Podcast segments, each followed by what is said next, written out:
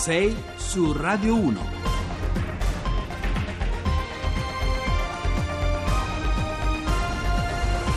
Buongiorno da Carlo Cianetti, sei su Radio 1, sono le 6 e 08, 35 secondi. Parliamo di diversi argomenti oggi, ovviamente parliamo di Catalogna, abbiamo un'intervista esclusiva a Pablo Iglesias che è il leader eh, di Podemos, ma di questo ne parleremo, la sentiremo. In un'intervista che abbiamo fatto ieri sera perché come è noto gli spagnoli non possono svegliarsi a quest'ora, però ne andremo verso le 6.45, ma eh, subito parleremo di politica perché stanno succedendo cose interessanti, le elezioni si avvicinano, eh, ma anche di un altro evento, 55 anni da Love Me Do, primo 45 giri dei Beatles. Ne abbiamo parlato con Mogol che a suo tempo traduceva i testi dei Beatles. E eh, le, la questione dei beni confiscati è una grande questione che riguarda il nostro paese, che riguarda anche il flusso migratorio. Insomma, sono varie cose, varie cose molto interessanti. Eh, 335 eh, 699 2949, questo il numero per sms, messaggi WhatsApp e chi vuole vederci, oggi c'è con me eh, Sonia Oranges, almeno per questa prima parte. Buongiorno Sonia. Buongiorno Carlo. Eh, allora, chi vuole vederci lo può fare sul sito di eh, Radio 1 e eh, sul nostro profilo eh, eh, Facebook. Sei su Radio 1. Sonia, la Repubblica titola L'ultima frattura della sinistra. stiamo parlando di che cosa? Eh, stiamo parlando del difficile rapporto tra MDP, Bersaniani, per intenderci, e il, e il governo, ma anche del difficile rapporto interno alla sinistra fra uh, Massimo D'Alema e Giuliano Pisapia, leader di campo progressista. Uh, a de- far detonare questo scontro è stato il voto, la scelta di MDP di, voti, di far mancare i propri voti alla nota di aggiornamento del DEF. Come previsto, la nota è passata uh, comunque uh, ma MDP ha scelto di, di, non votare perché preme su Gentiloni per una svolta sulle questioni sociali, a cominciare dal super ticket su cui comunque il, il governo lascia una porta aperta. Eh, per il futuro Gentiloni conta sul senso di responsabilità di tutti per condurre in porto la manovra, ma la sensazione è che dopo l'approvazione del documento contabile i bersaniani siano oh, pronti a lasciare la maggioranza, non a caso. Che c'è di tattico in questo, Sonia? Cioè, effettivamente è un tema, è una questione di contenuti sul DEF oppure c'è la necessità, come dice qualcuno, di eh, prendere le distanze dal PD, farsi un po' sentire, alzare un po' la voce? Ma sicuramente, come dire, c'è una, una di, di, diversi modi di vedere quelli che devono essere le, le priorità per il Paese, ma eh, la mossa è evidentemente una mossa elettorale, si, si guarda alle elezioni che sono oramai vicine e nello schema di MDP dei Bersaniani e soprattutto di D'Alema c'è la tendenza a volersi distaccare quanto più possibile dalle politiche del Partito Democratico di Matteo Renzi. Quindi adesso insomma, Pisapia eh, deve eh, risistemare la questione in rapporto con eh, D'Alema. Oh, Pisapia ha una, un altro punto di vista, Pisapia vuole uh, dialogare con il governo, immagina uh, ha una possibile alleanza per fare un governo di centrosinistra, bisognerà vedere quale sarà uh, la legge elettorale e, e, quindi ha usato parole molto dure nei confronti di D'Alema dicendo sei divisivo e faresti meglio a fare una, un passo di lato.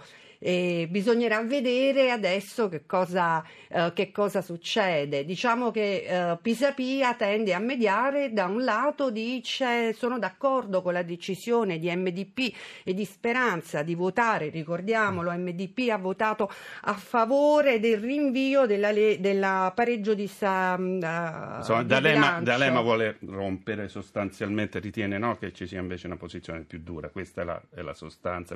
D'Alema non vuole alcuna accordo con il PD di Renzi, mentre Pisapia vuole dialogare con il Partito Democratico perché pensa che senza l'unità del centrosinistra non, ci sta, non c'è possibilità di vincere le elezioni. Grazie Sonia Oranges, nostra collega che ha condotto insieme a me e ad altri colleghi questa trasmissione, ma che sta soprattutto nella redazione eh, politica di eh, Radio 1. 6 su Radio 1.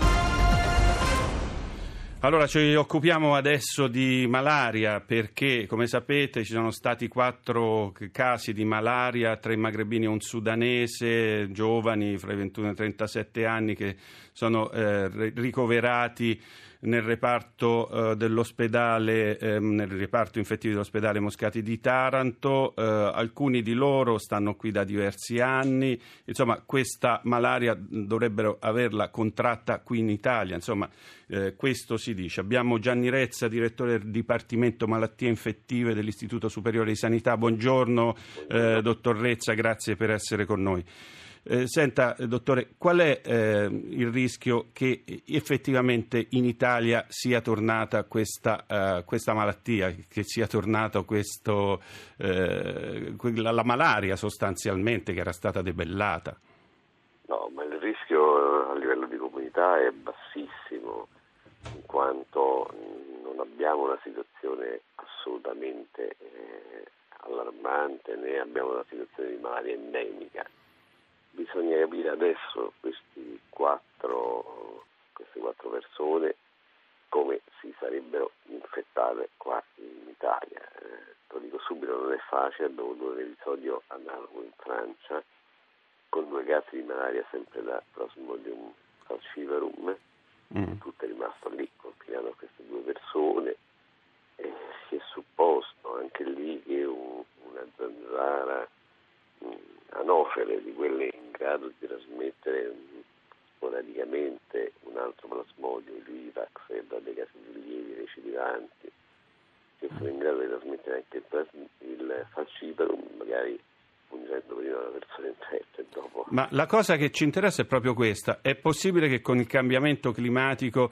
qui ci siano quelle zanzare che possono trasmettere la malaria siano arrivate no. e si stiano stabilizzando nel nostro paese di nuovo? Perché questa è la paura, no? dopo i casi che ci sono stati no, anche guardi, qualche settimana. non c'è un'evidenza, fino ad ora non, è, non c'è assolutamente evidenza.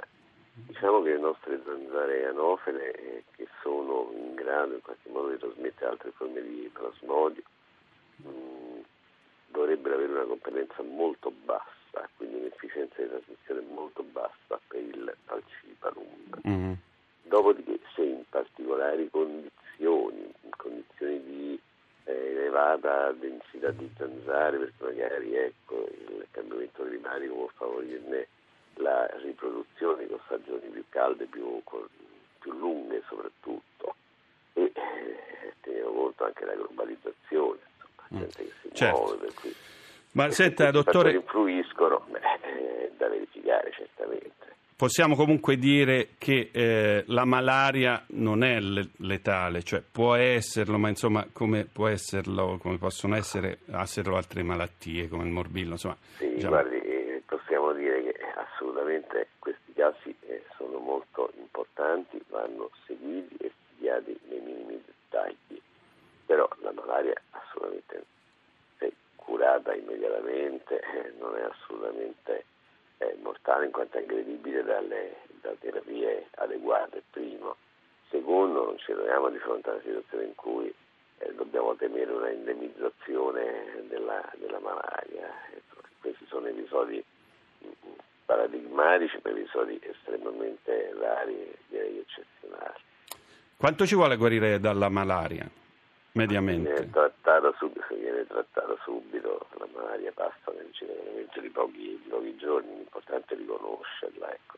Mm. Un'influenzona, un'influenzona, si presenta come un'influenzona un po' eh, impegnativa, febbre alta. impegnativa perché i brividi sono molto forti, c'è la febbre molto è molto alta, però eh, se viene aggredita subito da farmaci adeguati passa assolutamente, non, non, è quello, non, è una malattia dovuta invece, per esempio, abbiamo delle malattie virali molto, molto gravi che non sono aggredibili da farmaci. In questo caso il, eh, ci troviamo di fronte a una malattia protozoaria, cioè i protozoi sono degli animaletti, dei fermenti, dei eh, nemmeno vermetti perché sono organismi unicellulari, dei parassiti che riusciamo ad eliminare con la terapia.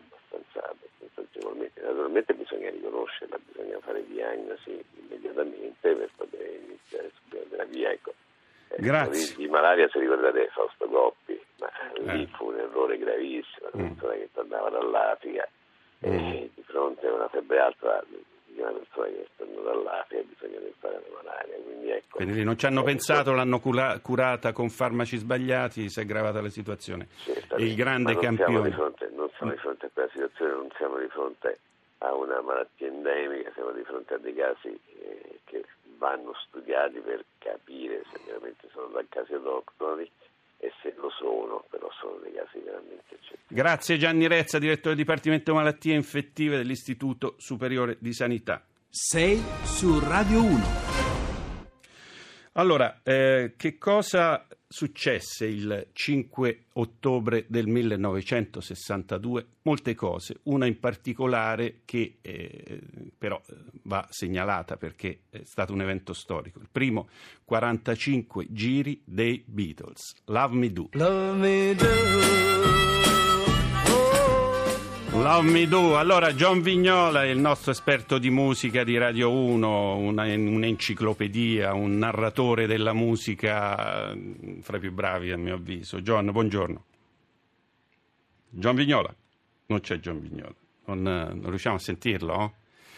Sono. Ah, eh, ecco, no, John, eh, ecco, no, eh, pensavo che ti fossi di nuovo addormentato, visto che ti abbiamo svegliato la mattina presto. Senti, John, che cosa ha significato Love Me Do? Eh, purtroppo andiamo veloci anche stamattina, sì. insomma. Figurati, eh, Love Me Do ha significato l'inizio di un gruppo di quattro ragazzi di Liverpool che con i dischi successivi avrebbero conquistato il mondo del pop.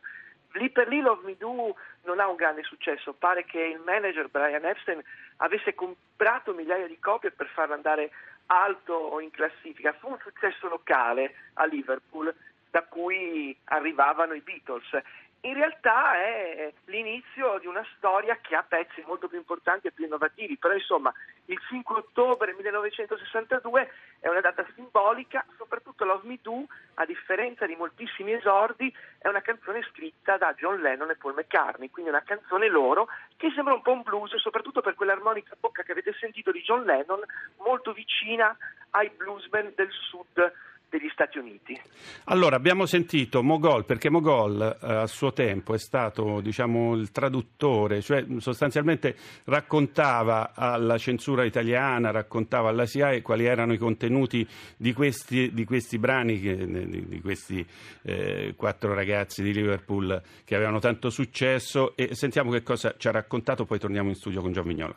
Mi ricordo Eleanor Ritmi, no? che è uno dei pezzi uno dei padre Mackenzie, che parla proprio di padre Mackenzie e, e che è una, un testo uh, abbastanza rivoluzionario, molto più rivoluzionario di tanti altri. Il segreto dei Beatles è, è stata musica e parole eh, oltre alle, all'immagine di questi ragazzi. Credo che la musica e le parole siano stati fondamentali anche gli arrangiamenti, insomma, è musica nuova, musica pop di qualità, eh, chiaramente e la, il pop quando è di qualità resiste nel tempo. Era un altro modo di fare musica, come è stato per esempio Battisti con 29 settembre, che a 50 anni anche 29 settembre è ancora attuale. No? Sono, sono, canzoni che rimangono attuali proprio perché per la qualità che hanno e anche la fluidità. Sono le canzoni che fa sempre piacere ascoltare come una canzone di Sinatra uno che ascolta Sinatra, nonostante ci siano tanti cantanti datati che adesso si fa fatica ad ascoltare, sono evergreen, no? Lei ha raccontato che Battisti è stato in qualche maniera vicino ai Beatles. Non vicino ai Beatles, ma i produttori dei, dei Beatles la, gli hanno proposto un contratto per tutto il mondo e lui rifiutò, purtroppo. Purtroppo io gli dissi che è un grosso errore, Lucio, anche perché ti riconoscono il 75% dei tuoi incassi. Però lui mi disse no, ci sarà un'altra volta, invece io sapevo che era un treno perso, nel senso... Allora John, che cosa, eh, perché i Beatles avranno avuto successo? Hai 20 secondi purtroppo. perché sono stati perfetti, semplicemente sulla perfezione non ci sono formule, è il pop che arriva in classifica e migliora il mondo. Perfetti, sono stati perfetti. Allora, ci risentiamo eh, fra pochi minuti, eh, la, abbiamo un sacco di cose da raccontarvi. Eh, sono le 6 e 24 e 40, Carlo Cianetti in studio, sei su Radio 1, eh, poi eh, fra poco eh, pubblicità onda verde.